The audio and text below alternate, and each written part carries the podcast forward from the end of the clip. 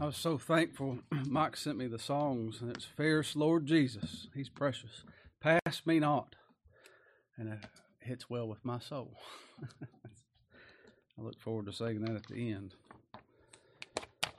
Psalm 50, if you will.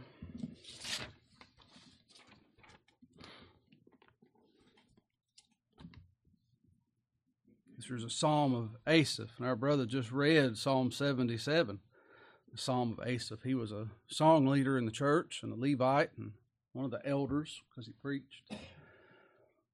Uh, I've said that before. I can't remember which ones. If it's David or Asaph, he wrote several. Uh, I forget, ought not, but I do. But what he just read there in Psalm 77, all that pain and suffering, and my soul refused to be comforted. And after a pause, he said, This is my infirmity. That ain't, that ain't the Lord's fault. That's my fault. That's my fault. And I thought, it doesn't matter if that's Asaph or David or me or you say that too. that's us, isn't it? Be right here in Psalm 50. I want to remind you too. There's a as you turn there. There's um, I pray the Lord raise up laborers for His harvest. And uh, down in Florida, I just found out uh, about a month or so ago there's a man that Greg had talked with years ago and for a while, and Lord worked in him, and uh, and he's preaching the truth down there, about an hour and a half, two hours away from Apopka, in uh, Lakeland, Florida, and I reached out to him and uh, spoke with him a little bit and looked forward to learning more. And then I got another email, thought it was the same fellow initially, from St. Petersburg though, and the Lord saved him about three years ago, and he's a preacher. And he was preaching, and about a month ago, they finally had enough of him. They can't stand that gospel no more, and they run him off. And so, Lord Sheep left with him, and they're meeting in a storefront. And uh, but they're one's preaching the more, first message at, in Apopka this morning, the other one's preaching the second message, and then Greg's baptizing one and, and some folks from the other church, and uh, and then they're going to have a big meal after too. And so there's I said, Lord's shaking up Florida. I'm, I'm thankful. I'm happy. And that's what this psalm's about, Psalm 50. I've heard it preached a lot of different ways, but we'll look at the first six verses. This is the Lord declaring who He is and uh, Him saving His people. And I like to hear about that. That don't get old. I don't. I don't get tired of hearing who He is. I don't get tired. I don't grow tired of hearing what He's done. And and tell me one more time. I think of they're in Rahab's house. You think think that through real hard. You think her mommy and daddy wanted to go where she worked? I bet they wish that place burned down a thousand times. And they're in there with her, that house of a harlot. And uh, what he said, red, right? Did tie it? You got that scarlet line tied? What kind of knot did you use? Make Andre knows knots. Make him go check. Want to hear it again? Tell me one more time. Psalm 50, verse 1. This is a psalm of Asaph song leader. The mighty God, even the Lord, hath spoken and called the earth from the rising of the sun unto the going down thereof. The mighty God, the Lord. He begins here with three different names of the Lord the mighty, El, God, Elohim, and the Lord, the self existent one. The psalm begins speaking of the triune God, and it ends speaking of Him too. He said, I'll show you my salvation. The mighty God, even the Lord, hath spoken. I thought, what a what a blessing that is that He speaks to us. I was walking in my yard yesterday, and it's absolutely covered in ants. I guess because that rain. I mean, they are all over, and I forget about them. And then I actually thought I just felt one. They start climbing up me, and then I had one on my neck, and there's on my arms, and I go up my shoes, and they're all over. They're everywhere. And I read an article the day before that. They estimated there's 1.4 million ants per person that's alive on the earth. That's a lot of ants. There's quadrillions of them. I think I have a few people's worth on my property, but if I were to stoop down just one of them, if I went and I picked up one of those little ants and I calmed it so it wasn't running all around and I spoke to it, and I did something good for that ant, and I provided for that ant, that would not come close to the stooping down, the descending, that for the Lord to speak to sinners like me. God has spoken. He hath spoken. The mighty God, the Lord, has spoken. It says in Hebrews 1 God, who at sundry time and in divers manners spake in times past to the fathers by the prophets, hath in these last days spoken to us by his Son, whom he hath appointed heir of all things, by whom also he made the worlds. He speaks of his Son, and he speaks through his Son, who Christ is and what he's done. That's why he speaks to us. If he speaks, if the Lord speaks, we ought to pay close attention. Shouldn't we? If he came here today and said, I'm going to, I'm going to speak, we ought to pay very close attention. He says, And I called the earth from the rising of the sun unto the going down thereof. That's that, that general call of come to him, see him, adore him. Salvation's of the Lord. That's from sun up to sun down all day. What's that mean? That means it's worthy to be heard, and it doesn't change. Nothing's changed. Worthy as the Lamb is what he's always been and shall always be. Nothing's nothing's changed. And it's all the earth. Every knee shall bow and every tongue confess that Jesus is Lord. That's so. But declare it to all nations. It says in verse 2 out of Zion we can take that section out, the perfection of beauty. Out of Zion, God hath shined. But speaking of Zion, out of Zion, the perfection of beauty. It says out of Zion, not out of Sinai. Not where there was thunder and there was lightning and there was people being afraid, being scared, but out of Zion, out of mercy, out of grace, out of peace, out of love, and out of, of us that's Zion. The church of God, his body, we're called Zion. He's shined. Out of Zion hath God shined. In physical mountains and creation, the Lord shines too, don't he? Throughout this word. We read back in Psalm 19 The heavens declare the glory of God, and the firmament showeth his handiwork. Day unto day, every day, don't stop, uttereth speech, and night unto night showeth knowledge. And there's no speech or language where his voice is not heard.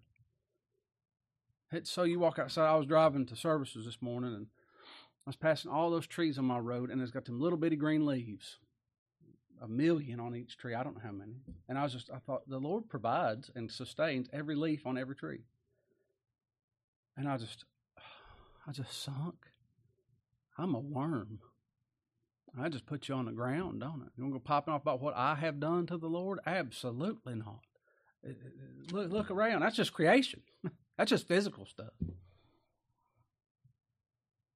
Through his church, through his Zion, that's how he gives life to his children.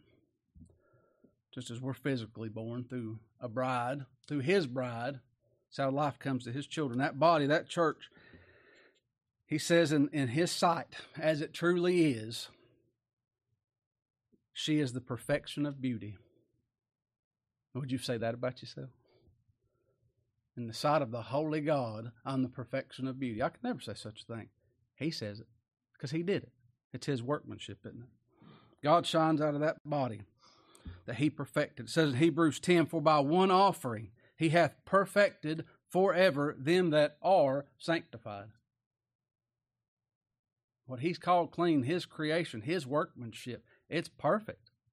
There's there's no adjusting. It'll grow, just like a, a, a human body when it's born, it's got everything it needs. if you're a child of God, when you're born of the Spirit, you, you're fully equipped to be in front of the holy God forever. Right then. You're as holy as He's holy. You're as perfect as He's perfect. You're sanctified, set apart for His use as you could ever be. Right then. He says, the perfection of beauty. That's so. That's so. And God shines out of that body. It happens to be housed in this old body of death, this old broken vessel, but God shines through. And it ain't us. Turn over to 2 Corinthians 4.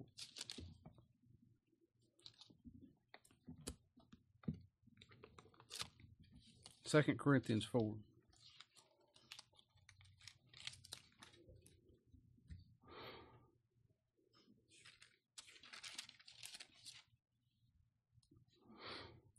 verse 6, Paul writes to the church at Corinth, 2 Corinthians 4 6, he said, For God, who commanded the light to shine out of darkness, hath shined in our hearts to give the light of knowledge, of the knowledge of the glory of God in the face of Jesus Christ. Just as he said, Let there be light, and there was void and darkness in the beginning and creation, that's the same thing that happened to us.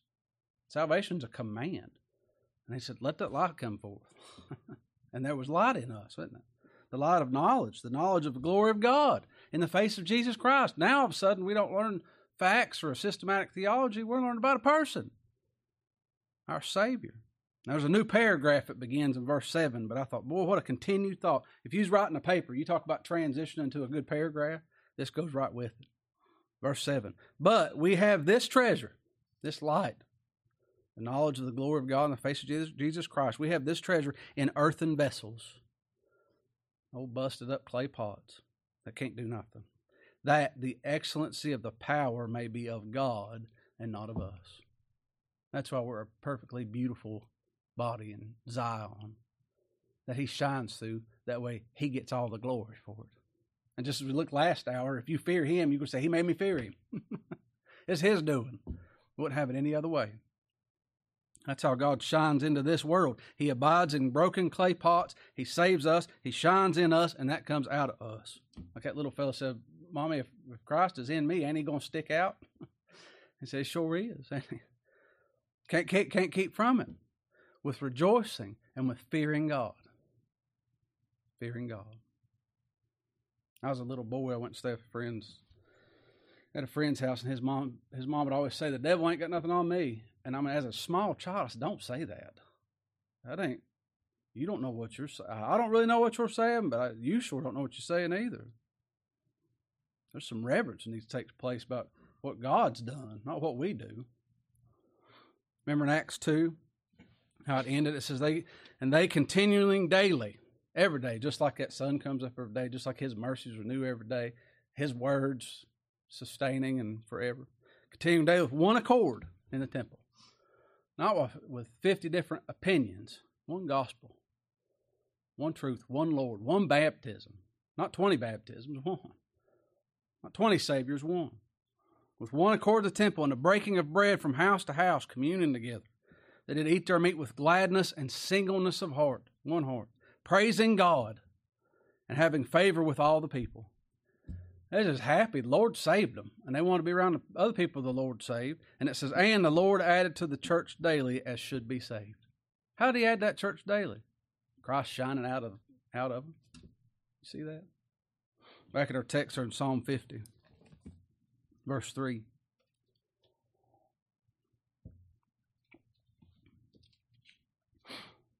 it says, Our God shall come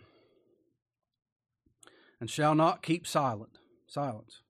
A fire shall devour before him, and it shall be very tempestuous round about him. He shall come. He shall come. And and I want to tell folks there's it's people's fault, it's preachers' fault, it's mankind's fault that this poor little Jesus, sissified Jesus that wants to do things and God's trying, that's no God. Eh, or God that did most of it and the last little the last yard on the football field's up to you. That's no God. That's an imagine, imaginary thing. Our God's a consuming fire. And judgment is true and it's coming. That's a reality. And I want to warn those outside of Christ. Come to Him. Come to this city of refuge. Bow to Him. Beg Him for mercy. He's faithful. He, he delights to show mercy. Come, come. Fire's coming. I was thinking about Hawaii. You think there's people warning folks? There's stories all over the internet that's trying to get people out. The fire's coming. It's right there. He's a consuming fire. But remember, this is speaking about his church. This is him saving his people, isn't it? said in Exodus 24, the sight of, of the glory of the Lord was like a devouring fire on top of the mount in the eyes of the children of Israel. That was Sinai, wasn't it? That was a consuming fire. It's going to burn everything. And that's for those that want to observe and keep the law. You, you want to keep the law? Ain't you heard the law? That's what Paul said. Go read it. You ain't kept it. You can't keep it. You won't ever keep it. That consuming fires from that. Our text says there in verse 2 Out of Zion, the perfection of beauty, God hath shined. Our God shall come and shall not keep silent. A fire shall devour before him, and it shall be very tempestuous round about him. Whose God's coming? Our God. Remember the end of Psalm 48? This God is our God forever and ever. That too's coming. That too's coming. He shall come. He has come, physically, in the person of his Son and the Lord Jesus Christ, and he shall come to each of his children.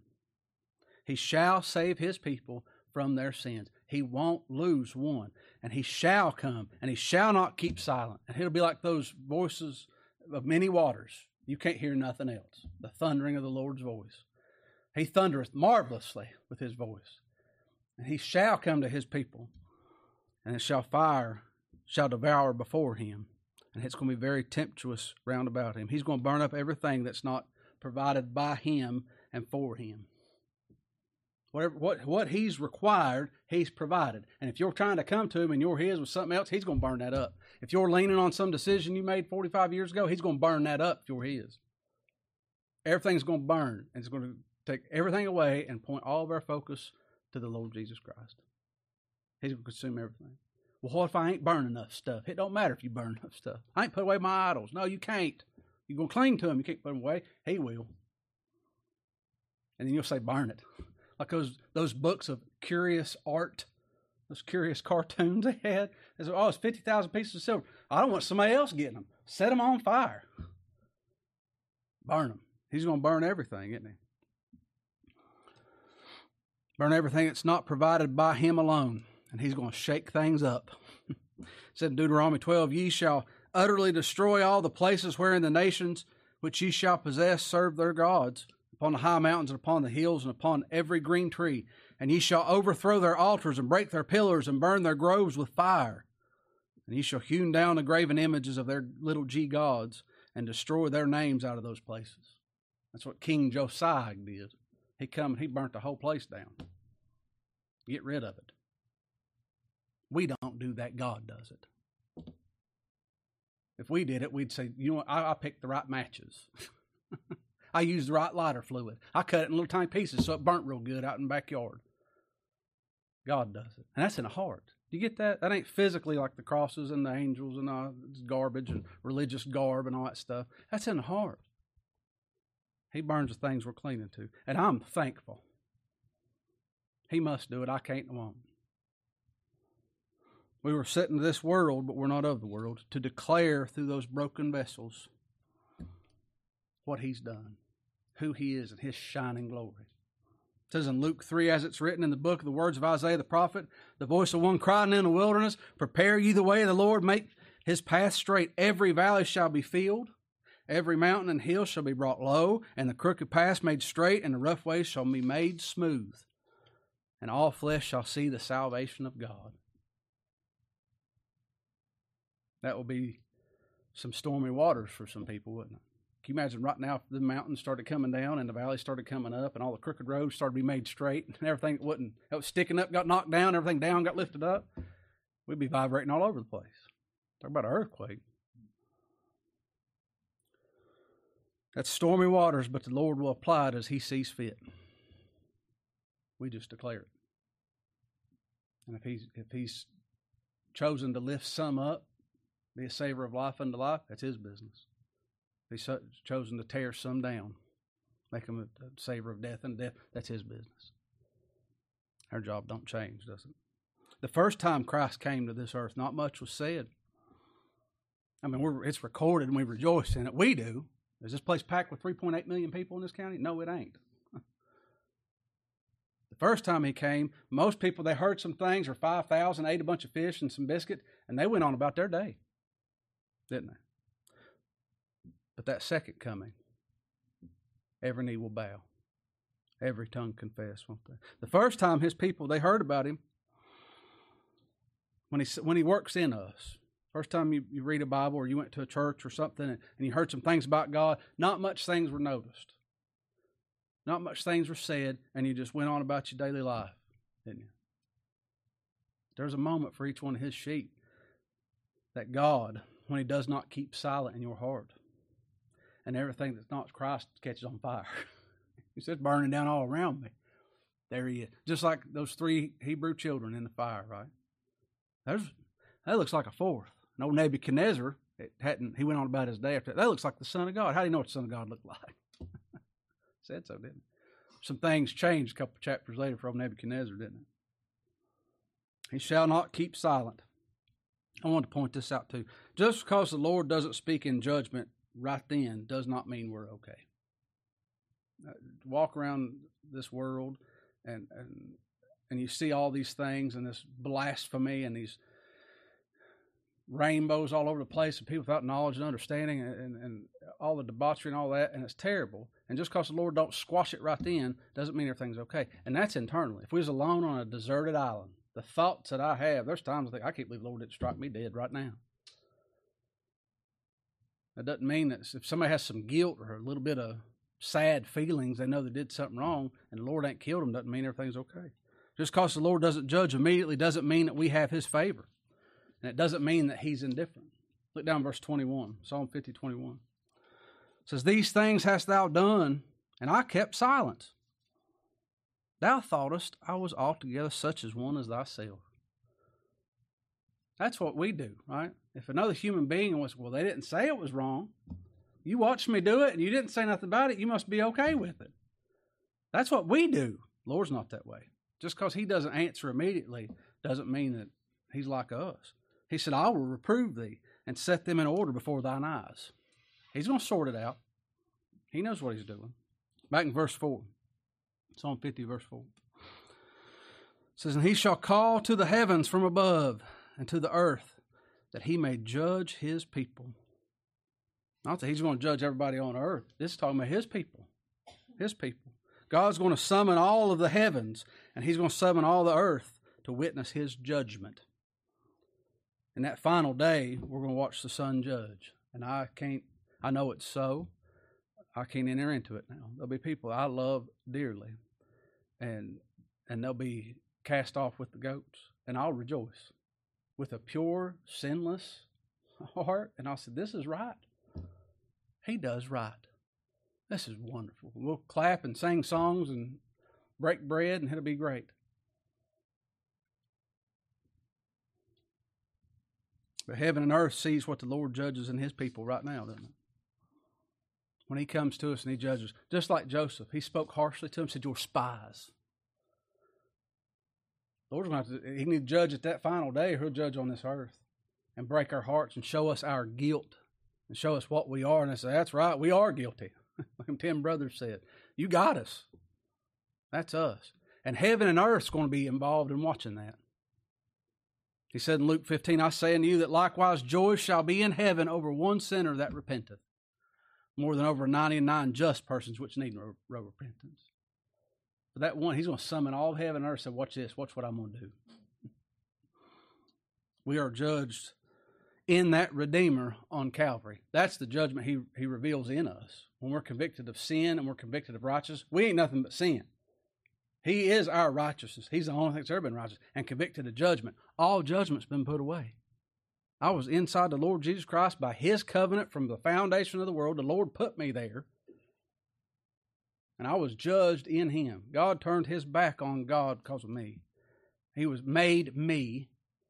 And in doing so, because He's God and He's able and will honor Him forever, I was made righteousness. What a thought. What a thought. And that work's finished. That's done. What we, what we left to do? Rest. R and R. Rest, relax, have some refreshment, and praise Him. Thank Him for it. Now the Lord, through His Zion, once that's happened, it shines forth. How could you be so calm with all these torrential problems going on all around you and all these trials? And Lord did it. He hadn't dealt with me and my sin.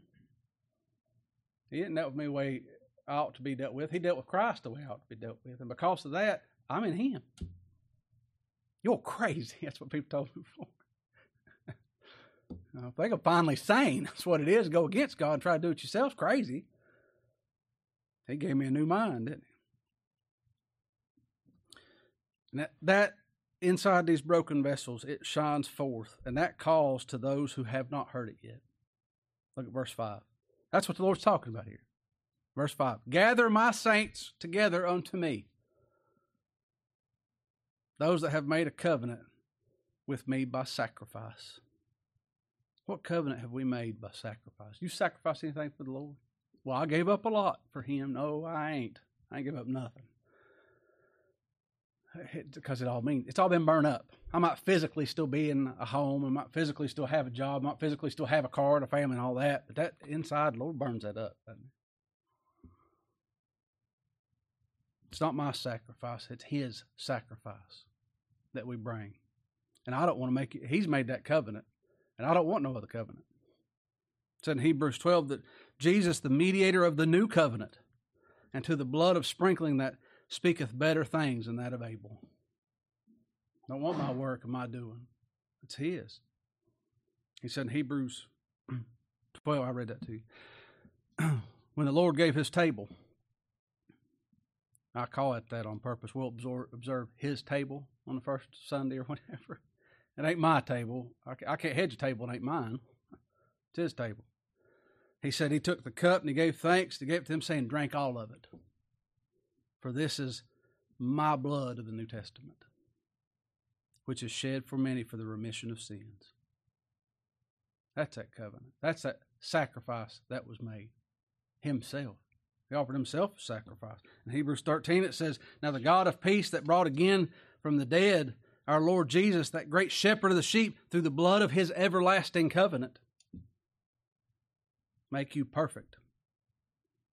The perfection of beauty make you perfect in every good work to do his will, working in you that which is well pleasing in his sight, through Jesus Christ, to whom be glory forever and ever. Amen. And that shines forth, that's his working. He's doing it. He abides in his people. As being a father, he said, We're going to set up our residence inside of them.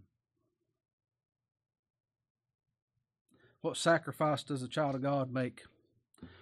Christ our sacrifice. Not of, of bulls and goats and not not of money and of time and devotion and that'll come. That's just that ain't nothing, you know. But we give to the Lord what He demands, and what He demands, He provides. Our Savior, Christ, our living sacrifice. That's who we come with. Don't come to. I want to tell the world. You think you did something good for God? If it ain't Christ alone that you're bringing to Him, I pray He burns it up, or you're gonna burn. Don't don't bring nothing in your hand. In my hand no price I bring, simply to thy cross, thy sacrifice, thy work I claim.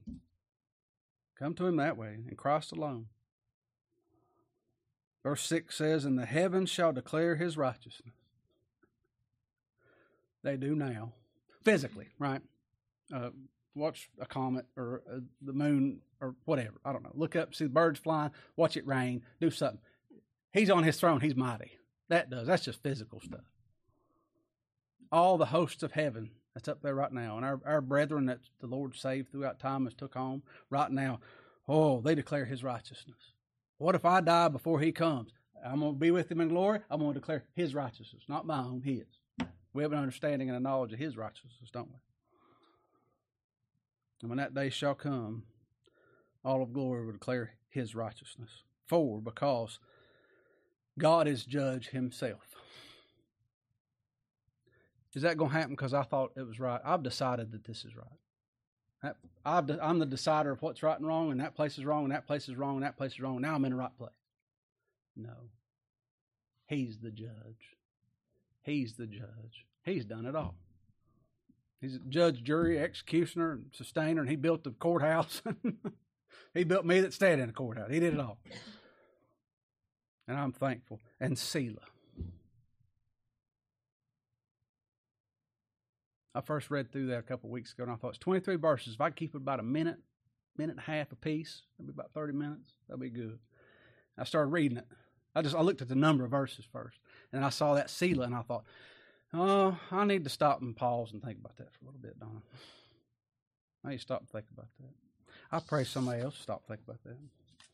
Maybe someone never thought about that, never heard, just went on about their business. Maybe, maybe today might be the Lord. I think it's it.